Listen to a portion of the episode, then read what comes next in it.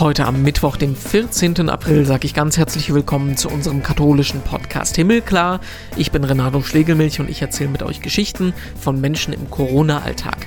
Heute ist das Burkhard Hose. Also für mich ist es tatsächlich eine menschenrechtliche Frage. Da geht es um Gerechtigkeit. Da gibt es äh, einen Nachholbedarf in der Kirche. Und wenn sie das nicht schafft, wird sie die Gegenwart nicht überstehen. Burkhard Hose ist Hochschulpfarrer in Würzburg und war gerade in den Schlagzeilen, weil er sich gegen das Segensverbot für Homosexuelle aus dem Vatikan aufgelehnt hat. 2600 Unterschriften hat er gemeinsam mit einem Mitstreiter gesammelt. Und wir stellen gleich die Frage, warum hat die Kirche eigentlich so ein Problem mit Homosexuellen? Wir gehen aber auch in die andere Richtung und fragen, bringt das Verbot aus dem Vatikan vielleicht sogar was Positives? Das wird ein interessantes Gespräch. Vorher gucken wir aber noch auf die Schlagzeilen. Was hat sich getan in der katholischen Welt? Und da steht ganz oben der Name Hans Küng, bedeutender rebellischer Theologe, der vergangene Woche im Alter von 93 Jahren gestorben ist. In Tübingen hat er als Professor gearbeitet, gemeinsam mit Josef Ratzinger, also dem späteren Papst Benedikt. Seine Thesen waren aber so kritisch, dass ihm die Kirche irgendwann seine Lehrerlaubnis aberkannt hat. Hat er sich rehabilitiert? Hat er sich später wieder mit dem Vatikan versöhnt? Da gibt es unterschiedliche Ansichten. Der Vatikan sagt ja, sein eigenes Institut, das er in Tübingen gegründet hat, sagt nein, auf keinen Fall.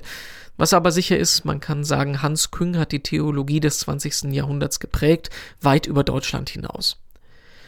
Viel diskutiert wird ja auch seit langem immer noch die Frage, ob Frauen in der Kirche Weiheämter bekommen können, also Diakonin oder Priesterin werden können. Der Vatikan und auch Papst Franziskus sagen ganz klar nein. Eine neue Idee, die kommt jetzt vom Augsburger Bischof Bertram Meyer, der sagt ja, bei den existierenden Ämtern ist das nicht möglich, aber vielleicht sollte die Kirche dann neue Ämter, also ein komplett neues Diakoninnenamt zum Beispiel schaffen. Dann kann man nämlich eigene Regeln dafür festlegen. Die Reaktionen auf die Idee, die sind gespalten. Einige sagen, das ist eine gute Idee, das ist ein guter Weg.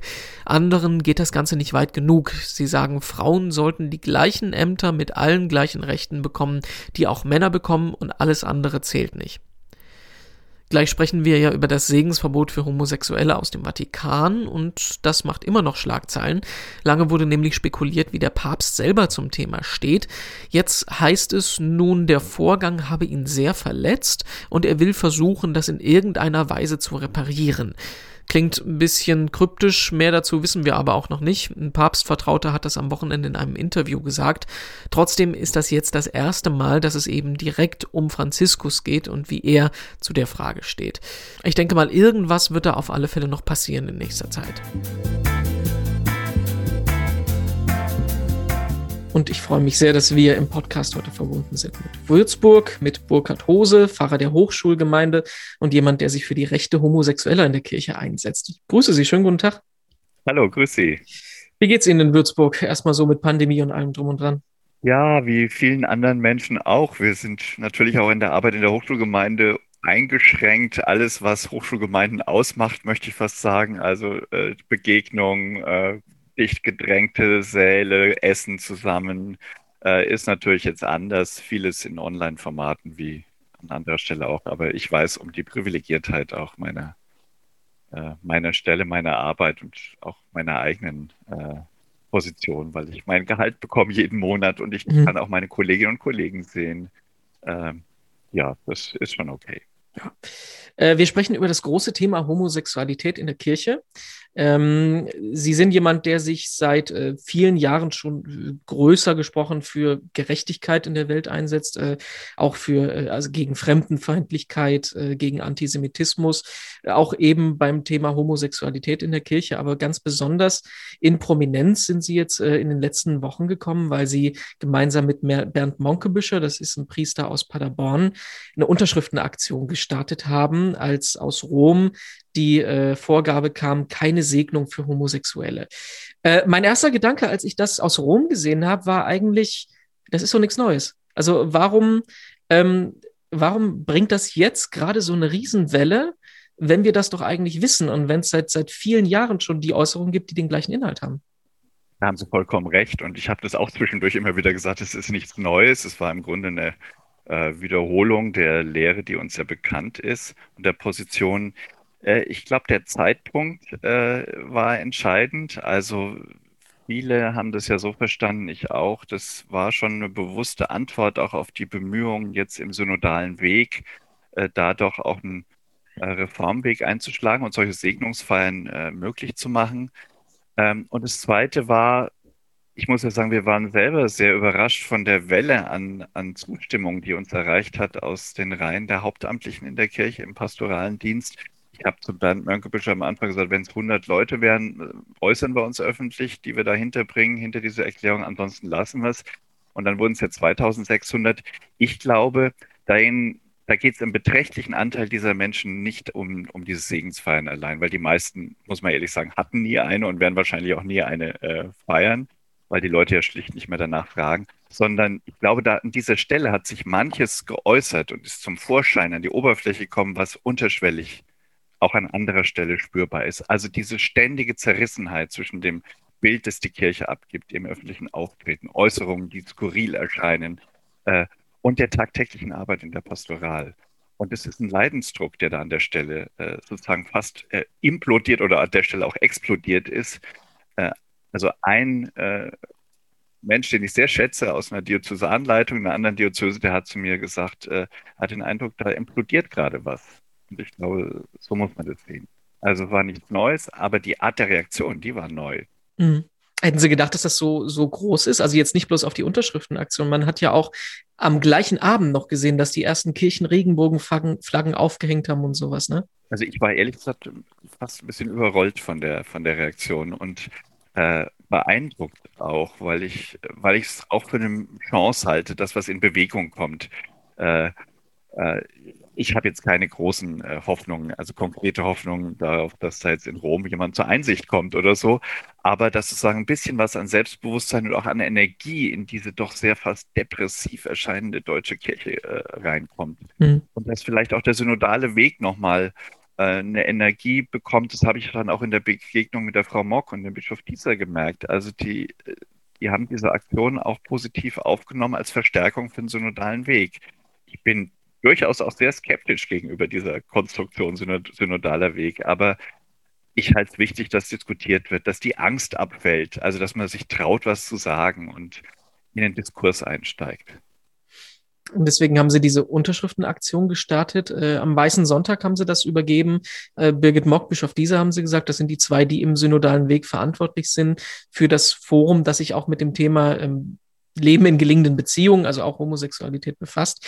Äh, können Sie noch mal erzählen, wie ist das Ganze äh, zustande gekommen? Ähm, also wir haben am wir haben uns an dem Abend, äh, Bernd Mönkebüscher und ich, als diese Erklärung aus Rom kam, dieses Nein zu den Segensfeiern, haben wir kurz telefoniert und es war so, dass wir sozusagen innerhalb von zehn Minuten diese Erklärung einfach kurz miteinander abgestimmt haben. Es ging also unglaublich schnell, wenn man bedenkt, wie lange man manchmal an irgendwelchen Kampagnen spricht, um die ins Laufen zu bringen. Naja, und dann haben wir das erstmal so in internen Verteilern äh, verschickt und die Leute gebeten, sich zu melden. Und zwar, wir wollten es auch wirklich begrenzen auf Menschen, die im pastoralen Dienst sind, Hauptamtliche, die ja auch äh, gegebenenfalls äh, in der Konsequenz mit dienstrechtlichen äh, Problemen zu rechnen haben. Das heißt, Leute, die in der Vergangenheit Segensfeiern vorgenommen haben, haben immer wieder mit Abmahnung, auch mit der Androhung von Suspendierung äh, zu tun gehabt. Äh, wer da also mit seinem Namen dafür einsteht, der nimmt diese Konsequenz letztlich äh, dann auch auf sich. Das war uns wichtig. Ähm, ja, und dann hat es eben so schnell funktioniert und dann haben wir auch von Anfang an gesagt, wir haben zwei Adressaten. Das eine ist die Bischofskonferenz und das andere ist aber sehr wohl ganz deutlich auch der synodale Weg, äh, weil wir eben nicht mehr nur äh, Veränderungen jetzt aus von dieser bischöflichen Ebene erwarten und haben äh, dann auch gesagt, äh, Birgit Mock, weil sie eben für das entsprechende Forum zuständig ist, ist eine unserer Ansprechpartnerinnen. Und so war das adressiert an Bischof Betzing und an Birgit Mock und an Bischof Dieser, die gemeinsam da diese Verantwortung haben. Ähm, ich habe die dann angeschrieben, um einen Termin gebeten für die Übergabe. Wir haben gesagt, wir sammeln so bis Palmsonntag etwa Unterschriften und die Frau Mock hat auch sofort geantwortet und hat dann vorgeschlagen, wir könnten uns ja an dem Samstag vor dem Palmsonntag treffen, da tagen sie eh mit ihrem Synodalforum. Mhm. Und Bischof Betzing hat, nachdem er davon gehört hat, dann geantwortet, äh, sehr freundlich, dass er jetzt einen eigenen Termin äh, da nicht für notwendig erachtet, weil da auch der Bischof Gieser sozusagen mit dabei sei und hat sich aber bedankt für die Initiative in der Mail und hat dann auch nochmal auf sein Interview, das er im, auf, äh, der Bistumsseite gegeben hat, das ja auch eigentlich in unsere Richtung geht, verwiesen. Ähm, also wir fühlten uns da schon ganz gut verbunden, auch jetzt in diesen, mit den verschiedenen äh, Foren, die da äh, sich ja eh mit der Thematik auch befassen. Es war also keine äh, abgesonderte Aktion von irgendwelchen Kirchenrevolutionären, sondern das war sehr verbunden. Hätten Sie gedacht, dass es ähm, so eine Zustimmung auch von Seiten der Amtskirche gibt? Das wäre wahrscheinlich vor zehn Jahren auch noch anders gewesen. Auch da muss ich sagen, war ich ehrlich gesagt überrascht, ja. Also es waren dann ja auch Bischöfe wie Overbeck, äh, Metzing natürlich, aber äh, wenn man dann auch, also ich habe ja auch mit Generalvikaren gesprochen und so, also nicht alle immer ganz öffentlich, aber ich habe dann doch mit der Zeit mitgekriegt, dass natürlich in den Diözesanleitungen auch darüber diskutiert wurde, wie gehen wir jetzt eigentlich dann in Zukunft mit Leuten um, die nach wie vor Segensfeiern äh, feiern. Und da scheint mir doch so äh, eine Sinneswandel auch vonstatten gegangen zu sein, in dem Sinn, dass doch etliche jetzt auch für sich beschlossen haben, in Diözesanleitungen Leute nicht mehr dienstrechtlich zu belangen nochmal, um all das geht es uns ja nicht vorrangig. Also äh, ich selber hatte ja noch nie eine Segensfeier und äh, äh, weiß auch nicht, ob hier mal jemand kommt und fragt. Äh, äh, es geht nicht, es geht mir in erster Linie auch nicht um die Segensfeier an sich, sondern es geht ja im letzten um das, was die Problematik in Rom auch äh, ausmacht, nämlich es geht um die Anerkennung von Partnerschaften, die nicht heterosexuelle Partnerschaften, die in einer Ehe stattfinden, äh, sind, äh, da glaube ich, braucht es einfach nicht einfach, sondern da braucht es eine Änderung der Lehre an dem Punkt. Und das ist natürlich eine, eine ernsthafte Sache. Haben Sie denn mitgekriegt, ob Rom irgendwie was von Ihrer äh, Unterschriftenaktion mitbekommen hat? Gab es da irgendwelche Kommentare? Nein, also ich habe nichts mitbekommen. Äh, das wurde mir auch jetzt nicht irgendwie auf Twitter oder so mhm. gemeldet. Jetzt ist das, ähm, ich will es nicht bloß in eine Richtung das ganze Thema debattieren. Es gibt ja zwei Seiten und ähm, ich finde es auch legitim, sich die andere Seite mal anzugucken. Ähm, eines der Argumente, auf das ich gestoßen bin, was ich sogar halbwegs für tragend halte, habe ich in ähm, Amerika auf äh, so einer katholischen Plattform gelesen, die gesagt haben, die Deutschen, also die Deutschen sind ja äh, für die Ausländer in der katholischen Kirche oftmals sowieso die Revoluzer, die nicht äh, in die Richtung gehen, wo es sein soll. Aber die schrieben, die Deutschen verstehen nicht so ganz, dass man homosexuelle Menschen, Menschen allgemein, respektieren, wertschätzen, ihnen helfen, für sie da sein kann, ohne die katholische Lehre, die nun mal feststeht, zu ändern. Jetzt habe ich gelesen, Sie sagen selber, ähm, das äh, Argument Weltkirche zieht für Sie nicht, weil Sie sagen, ähm, es muss halt auch weltkirchlich groß geändert werden und es geht in eine falsche Richtung, wenn man dann immer nur auf der Stelle tritt. Aber ich finde dieses wirklich dieses Argument, dass man die Lehre trennt vom Respekt den Menschen bekommen. Da ist doch was dran, oder? Naja, ich glaube, äh, das kann man natürlich aus einer bestimmten Perspektive so äh, betreiben. Aber meine Erfahrung ist, Sie haben es ja vorhin noch angesprochen, die ganzen letzten Jahre, die ich äh, sozusagen in Sachen äh, Menschenrechte unterwegs war, ob mit Geflüchteten oder mit anderen marginalisierten und diskriminierten äh, Gruppen in der Gesellschaft. Das Wichtige ist, äh, die Themen aus der Perspektive derer äh, auch anzuschauen, die diskriminiert werden, die Diskriminierungserfahrung mhm. machen. Jetzt sagen Sie jemandem, äh, der äh, schwul ist oder, oder transgender oder eine, eine, äh, in einer äh, lesbischen Beziehung lebt, ja, wir akzeptieren dich als Person, aber nicht deine Beziehung. Das ist eine unzumutbare und für mich auch nicht logisch nachvollziehbare Trennung von Person und der Lebensweise der Person im Sinne von der, der verantwortlichen Lebensweise. Es geht uns ja gar nicht darum, ich meine, das wissen wir auch, äh, Beziehungen können verantwortlich geführt werden, aber auch unverantwortlich. Das betrifft ja alle Beziehungen. Aber wenn ich einer, äh, einer Frau sage, die in einer lesbischen Partnerschaft lebt, ja, ich erkenne dich an als Person, aber deine Beziehung ist sündhaft, äh, dann machen sie einen Trennstrich zwischen dem, was zu dem Menschen ganz wesentlich dazugehört, nämlich seine Beziehung, auch die Beziehungsfähigkeit. Äh, das, ist, äh, das ist nicht nachvollziehbar für mich. Und das ist ja die Logik, die dahinter steht. Also auch die, äh, das wirkt herablassend auf die, die diese Diskriminierungserfahrung machen. Wenn die Rom sagt, ja, wir, wir wenden uns dir zu und wir, wir machen sozusagen Seelsorge an Homosexuellen, ja, aber die werden nicht als Subjekte, sondern als Objekt der Zuwendung und der, der Hilfe äh, betrachtet. Ihre Beziehung wird aber verurteilt. Und die Beziehung ist nicht zu trennen von der Person. Das müssen doch äh, die in Rom auch begreifen und die mhm. so argumentieren. Da liegt der Knackpunkt. Und dann zu sagen, das ist keine Diskriminierung, das steht ja sogar in dem römischen, in dieser römischen äh, Antwort äh, mit dabei. Also die sollten, die Betroffenen sollten ja begreifen, dass es sich nicht um Diskriminierung handelt. Das muss ich schon sagen, eine echte, eigentlich eine, eine, eine Zumutung, die kann kein Mensch, der Diskriminierung, wenn ihre Beziehung verurteilt wird, die zu ihnen gehört. Aber das sagt ja zum Beispiel auch äh, James Martin, der äh, amerikanische Jesuit, der sich für die Rechte Homosexueller einsetzt. Der sagt, Leute, guckt nicht auf das, was da äh, schlecht drin ist aus eurer Sicht, was ja nichts Neues ist, sondern guckt darauf, dass in diesem Dokument jetzt neu drin steht, es gibt gute Sachen, positive Sachen in homosexuellen Beziehungen. Also ich frage mich, ob wir uns vielleicht einfach zu sehr auf das Negative konzentrieren. Naja, und ich frage mich, ob wir nicht äh, mit dem Blick auf das vermeintlich Positive dann trotzdem zehn Kilometer hinterherhinken. Mhm. Ja. Also äh, wir können heute nicht mehr, also für mich ist es tatsächlich eine menschenrechtliche Frage, da geht es um Gerechtigkeit. Also es mhm. geht, äh, äh, und die Gerechtigkeit, glaube ich, und die menschenrechtliche Logik ist, glaube ich, eine andere als die Logik, die im Moment noch an dieser Stelle die kirchliche Lehre bestimmt.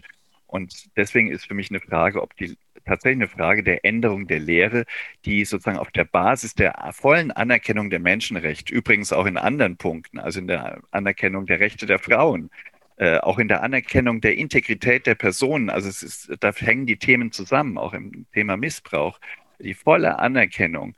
Das heißt, dass die Würde der Person immer vor der Würde der Institution steht.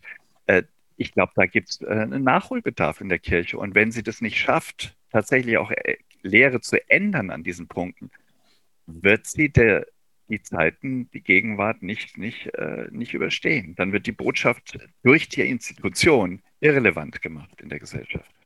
Macht es Ihnen eigentlich gerade noch Spaß, katholisch zu sein, mit alledem, was gerade abgeht?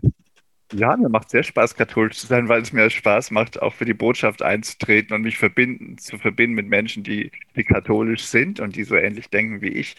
Äh, mir macht es nicht Spaß, wenn ich mich ab und zu fremdschäme für diese Erscheinungsform von Kirche, äh, die, die nicht mehr kompatibel ist mit, mit der Gegenwart, aber ich muss auch sagen, nicht kompatibel ist mit der Botschaft Jesu, so wie ich es verstehe. Erklären Sie, äh, führen Sie eine, aus? Eine bestimmte Erscheinung. Ja, das ist die, die, die, diese Kirche, die sehr ist, also bezeichnet ist ja auch in, diesem, in dieser Begründung des Neins aus Rom, dass man sich selber für, äh, äh, für ohnmächtig erklärt. Das, äh, das, sehen wir immer wieder in diesen Bürgern. Also da heißt dann, die Frage ist ja, hat die Kirche die Vollmacht sozusagen, äh, diesen Segen zu erteilen? Dann kommt die Antwort nein. Und dann wird also erklärt, dass man selber nicht Vollmacht hat. Gleiches kennen wir in der Argumentation zum, äh, zum Zugang der, der, der, Frauen zu den Ämtern, ja. Äh, und daran zeigt ja, wenn es einem passt, sozusagen, ja, wird die eigene äh, Erklärung der eigenen Ohnmacht äh, ja sehr bewusst als Machtinstrument einge eingesetzt, um etwas zu verunmöglichen, einen Prozess zu, zu äh, blockieren oder zu verlangsamen, der längst da ist. Äh, das ist eine Art von Logik, für die schäme ich mich ehrlich gesagt auch, weil sie, weil sie nicht nachvollziehbar ist und weil sie auch für viel Leid sorgt. Ähm, es ist eine Kirche, die, die in ihrem äh, Auftreten einen Machtanspruch hat, der äh, aber keine Autorität mehr besitzt. Das, finde ich, ist doch was, was, was auf unterschiedlichen Gebieten im Moment mitzuerleben ist. Mit dieser Art von Kirche kann ich mich nicht mehr identifizieren. Was ich mir immer die Frage stelle, ist, äh, wie gucken wir auf uns und die Kirche in 50 Jahren zum Beispiel? Denn ähm, wir haben ja auch vor 50 Jahren, vor 100 Jahren, vor 200 Jahren ähm, mit der ähnlichen Autorität argumentiert für Todesstrafe zum Beispiel gegen, äh, äh, gegen Menschenrechte, gegen Integration. Ich habe jetzt nicht das perfekte Beispiel zur Hand, aber das ist auch so eine Frage, die man sich stellt. Ne? Also inwiefern ist das, was wir jetzt für gegeben halten, wirklich in Stein gehauen? Oder inwiefern denken wir in 50 Jahren, das ist ja sowas von weltfremd gewesen, wie sich die Kirche damals verhalten hat. Ja, also da schließe ich mich Ihnen vollkommen an, das äh, sehe ich auch so. Und ich bin ein Mensch, der sehr stark, also es ist einfach auch durch meinen beruflichen Werdegang äh, bestimmt, sehr stark biblisch geprägt ist. Ich war lange auch Assistent am, am Biblischen Institut hier in Würzburg und äh, bin im Bibelwerk äh, engagiert. Also meine, mein, mein Verständnis von Christsein ist sehr, äh, würde ich mal sagen, sehr stark biblisch geprägt. Und wenn ich eins gelernt habe aus der Beschäftigung mit der Bibel, auch aus der wissenschaftlichen Beschäftigung mit der Bibel, ist, äh, dass es nichts gibt, was in Stein gehauen ist. Dass die sogenannte ewige Wahrheit, die ja äh, in der Kirche immer wieder von manchen äh, sagen ausgesagt wird, aber an, an, an Aussagen, die sehr zeitbedingt sind, dass es die nicht gibt. Die Wahrheiten sind immer kontextbezogen. Und wir können an der Bibel ablesen, wie sich Organisationsstrukturen, wie sich auch Amtsverständnis, wie sich äh, die, die, der Blick auf den Menschen als Person und sein, seine Beziehung verändert hat im Lauf der, der Entwicklung der Texte, der biblischen Texte. Also ich sage nur noch mal das Thema Sexualität und Beziehung. Das hat ja in der Bibel eine ganz andere Qualität, als, als wir heute sie sehen in der, in der Gegenwart. Also Sexualität war noch mal viel stärker auch, äh, äh, gerade auch im, in der hebräischen Bibel, im, im, Alten Testament werden ja immer wieder diese Texte herangeführt in der Argumentation, äh, die, die äh, kritisch die, die gleichgeschlechtliche Sexualität betrachten, aber dabei wird eben verkannt, dass Sexualität ein Ausdruck von Macht war. Also mhm. äh, auch heute gibt es ja immer noch, also wissen Sie ja in, in Kriegen, dass sozusagen äh, eine Sexualität auch eingesetzt wird als Unterwerfungsgestus, äh, äh also Vergewaltigung im Zuge von, von Kriegen. Äh, gibt es ja in der, selbst in der Gegenwart noch und äh, das hat etwas mit Macht zu tun. Und das ist eine Perspektive, die, die vor allem Texte in der hebräischen Bibel auch noch bestimmt, aber auch noch eine Sicht des Paulus auf, äh, auf, auf die, die Sexualität. Also das, was wir an Liebe und Beziehung mit, auch mit Sexualität verbinden, ist da nicht zu finden. Äh, das heißt, eine Weiterentwicklung der Lehre in die ja. richtige Richtung wäre sowas zu sagen wie, wir verurteilen, ähm, blödes Wort, aber Missbrauch, äh, Ausnutzung, Gewalt in sexuellen Beziehungen, jetzt unabhängig von homosexuell, heterosexuell oder sonst was. Äh, aber wenn die gleiche Liebe gezeigt wird, die in einer katholischen Ehe existiert, dann wäre es auch gerechtfertigt, das ähm, auf andere Beziehungen zu deuten, weil halt diese Beziehungen damals in der Bibel überhaupt nicht gemeint, gekannt, erwähnt worden sind. Ja, was Sie sagen, die Moraltheologie äh, äh, unserer Zeit ist ja längst auf dieser Höhe angelangt. Äh, das ist ja auch eines der Probleme jetzt der Erklärung aus Rom, dass sie sich nicht mehr auf der Höhe der Theologie bewegt, also zumindest der Moraltheologie der aktuellen. Längst wird, äh, werden alle Formen von Beziehungen eben unter äh, äh in der Moraltheologie unter diesen Kriterien betrachtet, der, der Verantwortung, der, des unbedingten Respekts vor der Integrität der anderen Person, und das hat nichts mit der, mit der äh, äh, sexuellen Orientierung oder so zu tun, sondern das hat mit der Art der Beziehungsführung. Mhm. Und da haben wir ja von der christlichen Moraltheologie, von der Ethik her sehr wertvolle Dinge beizutragen, damit menschliche Beziehungen gelingen. Darauf sollten wir uns doch in der Kirche konzentrieren. Äh, und das wäre, glaube ich, tatsächlich das, was, so wie Sie es gesagt haben, was auch ein Kriterium, Kriterium an die Hand gäbe, um äh, tatsächlich auch Beziehungen ein Stück zu bewerten, ob sie Menschen schaden, ob Sexualität äh, die Intimität achtet oder eben äh, in Gewalt, in Machtausübung ja, äh, genau. ausartet und missbräuchlich wird. Ähm, jetzt ist das Thema Homosexualität in der Kirche so ein bisschen dieser ähm, Elefant im Raum oder wie man das bezeichnet. Ne? Also, dass man äh, so sehr versucht, das Thema zu umgehen, dass man doch eigentlich vermuten müsste, da gibt es ein riesen, riesengroßes Problem, das man nur versucht, äh, totzuschweigen und zu ignorieren. Ähm, ich vermute mal, Ihnen geht es genauso wie mir, dass Sie selber aus Ihrem Umfeld im kirchlichen Kontext Leute kennen, die die, die, die ähm, diese Lehre in dem Bereich vertreten, nicht weil sie denken, dass das das richtige Gottgegebene ist, sondern weil man da ganz klar eine ähm, menschliche Homophobie dahinter sieht. Also das begegnet einem ja an allen Ecken und Enden.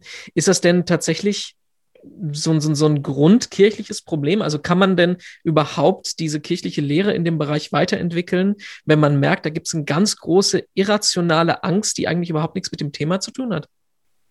Ähm, also ich habe mich jetzt in den letzten Monaten auch viel mit dem Philosophen Michel Foucault äh, beschäftigt und der sagt ja gerade, also dass sozusagen äh, die, die Religion und gerade auch die christliche Religion ist und die christliche Kirche als Institution ist ja ist ja fast hypersexualisiert, weil sie sich so mhm. auf dieses Thema der Sexualität konzentriert. Das, äh, und dadurch wird es zu einem starken Thema auch der Macht, also das Verschweigen und das Verdrängen und das Verbieten äh, äh, äh, erzeugt eine ungeheure Macht dieses Themas. Ähm, ich glaube, das muss man ganz klar aufdecken und das sieht man auch in den Strukturen. Äh, also manchmal fragt man sich ja, warum sind die da so fixiert auf dieses Thema? Ja. Mhm. Ähm, und dadurch wird es ja immer auch viel größer gemacht, als es manchmal auch im, im, im normalen Leben der Menschen äh, eigentlich ja. präsent ist. Also man hat eine Hyperpräsenz der Sexualität eigentlich in der, in der christlichen Kirche. Und ähm, ich glaube, das muss man sehen und man muss daran gehen, die Lehre zu ändern. Und da gibt es eine Basis dafür. Also die Basis ist schon die Botschaft Jesu, aber jetzt eben in unserer Zeit heute und nicht losgelöst auch Texte aus ihrem historischen Kontext. Und für mich ist einfach die Basis unseres Zusammenlebens heute äh, äh, ist die Anerkennung, die volle Anerkennung der Menschenrechte. Aber wenn wir das Ganze zu Ende denken, zum äh, logischen Schluss heißt das ja, es bräuchte ein neues Konzil, was zusammenkommt, zum Beispiel, um das neu zu regeln, was dann aber garantiert dazu führen würde, dass die ähm, konservativeren Kreise der Kirche das nicht mittragen würden. Ne? Das ist ja auch so dieser wunderbare Begriff des Schismas, der jetzt von äh, besonders von konservativer Seite immer mit reingeschmissen wird. Ist das was, wo man tatsächlich ähm, sich vorhüten sollte oder ist einfach der inhaltliche Bruch schon da und man findet eh keinen anderen Weg, als jetzt nach vorne zu gehen in die richtige Richtung.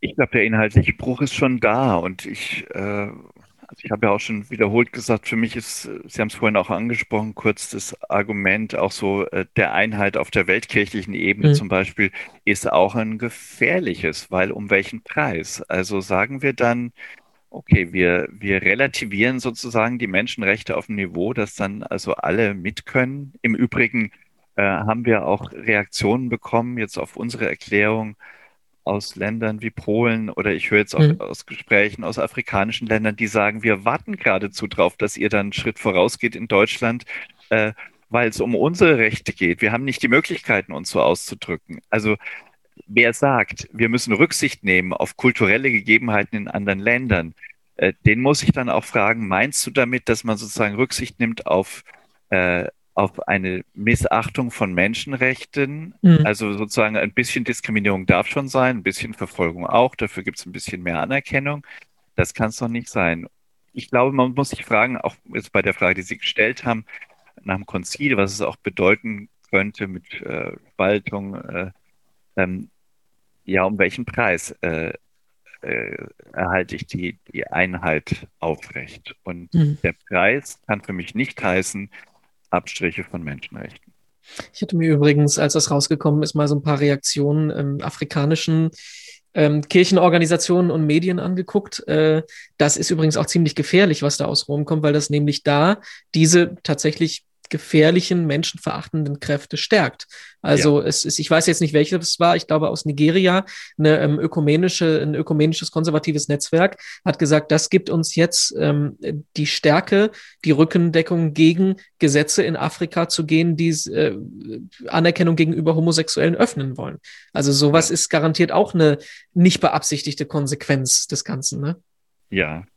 Und also allein das müsste ja schon wirklich die, die Alarmglocken erklingen lassen.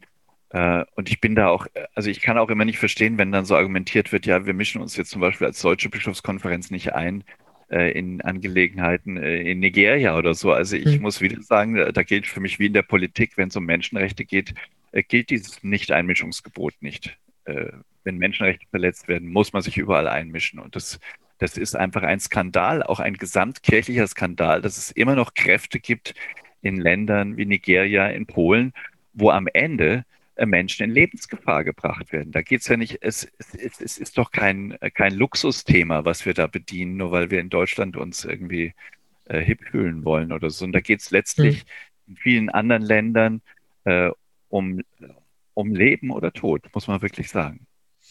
Also was ich mir jetzt mitnehme als ähm, äh, große Quintessenz des Gesprächs ist, es sollte bei jeder Diskussion wenn es um unterschiedliche Menschen geht, immer in erster Linie um die Frage gehen, werden Menschenrechte verletzt oder geachtet Und wenn man so ein Thema betrachtet, sollte man es immer aus dem Blickwinkel der selber Betroffenen tun. Ich glaube, so kann man das ganz gut zusammenfassen. Ne? Ja, genau so würde ich das auch äh, äh bestätigen. Ja.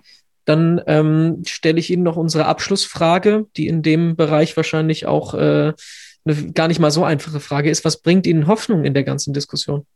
Mir bringt natürlich Hoffnung, dass ich, ich habe es ja vorhin gesagt, so überwältigt war jetzt von der Resonanz äh, und dass es unglaublich, eine unglaubliche Verbundenheit gibt. Also ich habe Zuschriften gekriegt, ob jetzt von der Schwester Philippa Rath oder ich bin hier verbunden mit, also gerade auch mit vielen Ordensleuten, die jetzt auch keine, das sind nicht die üblichen Kirchenrevoluzer, ja, sondern das sind Leute, die sind ganz praktisch und sehr bodenständig, auch in der pastoralen Arbeit tätig äh, mit denen ich mich jetzt auch in diesem, wirklich auch in diesem Widerstand äh, verbunden fühle. Und das gibt mir Hoffnung, dass wir, dass wir das, äh, diese Energie auch verbreitern. Und, und ich hoffe schon auch, äh, auch in den synodalen Weg äh, einfließen lassen. Und das ist meine Hoffnung ganz konkret. Soweit unser Interview mit Burkhard Hose. Herzlichen Dank dafür. Das Ganze gibt es auch wie immer zum Lesen auf domradio.de und auf katholisch.de. Mehr von uns gibt es auf der Homepage himmelklar.de sowie in den sozialen Medien und auf allen Podcast-Plattformen. Auf Facebook haben wir übrigens gerade die 1000 Fans geknackt und das fast genau ein Jahr nach Sendestart vom Himmelklar Podcast. Da will ich nochmal ganz herzlichen Dank sagen an unser kleines Team, das seit zwölf Monaten echt engagiert hier bei uns mitarbeitet, aber auch an unsere Kooperationspartner, das Domradio, katholisch.de, die Mediendienstleistungs GmbH, die Deutsche Bischofskonferenz, die Katholische Nachrichtenagentur, aber auch an die Kolleginnen und Kollegen von Radio Vatikan und dem Münchner Kirchenradio. Ihr seht, da sind einige Leute im Hintergrund mit dran. Vor allem geht der Dank aber an euch, die ihr entweder gerade jetzt eingestiegen seid oder von Anfang an schon zuhört. Uns macht es hier mega Spaß und es geht auch garantiert noch weiter mit uns. Da könnt ihr euch sicher sein. Nächste Woche zum Beispiel. Dann gibt es die nächste Folge. Ich bin Renato Schlegelmilch und ich freue mich schon drauf. Bis dann, eine gute Woche und tschüss.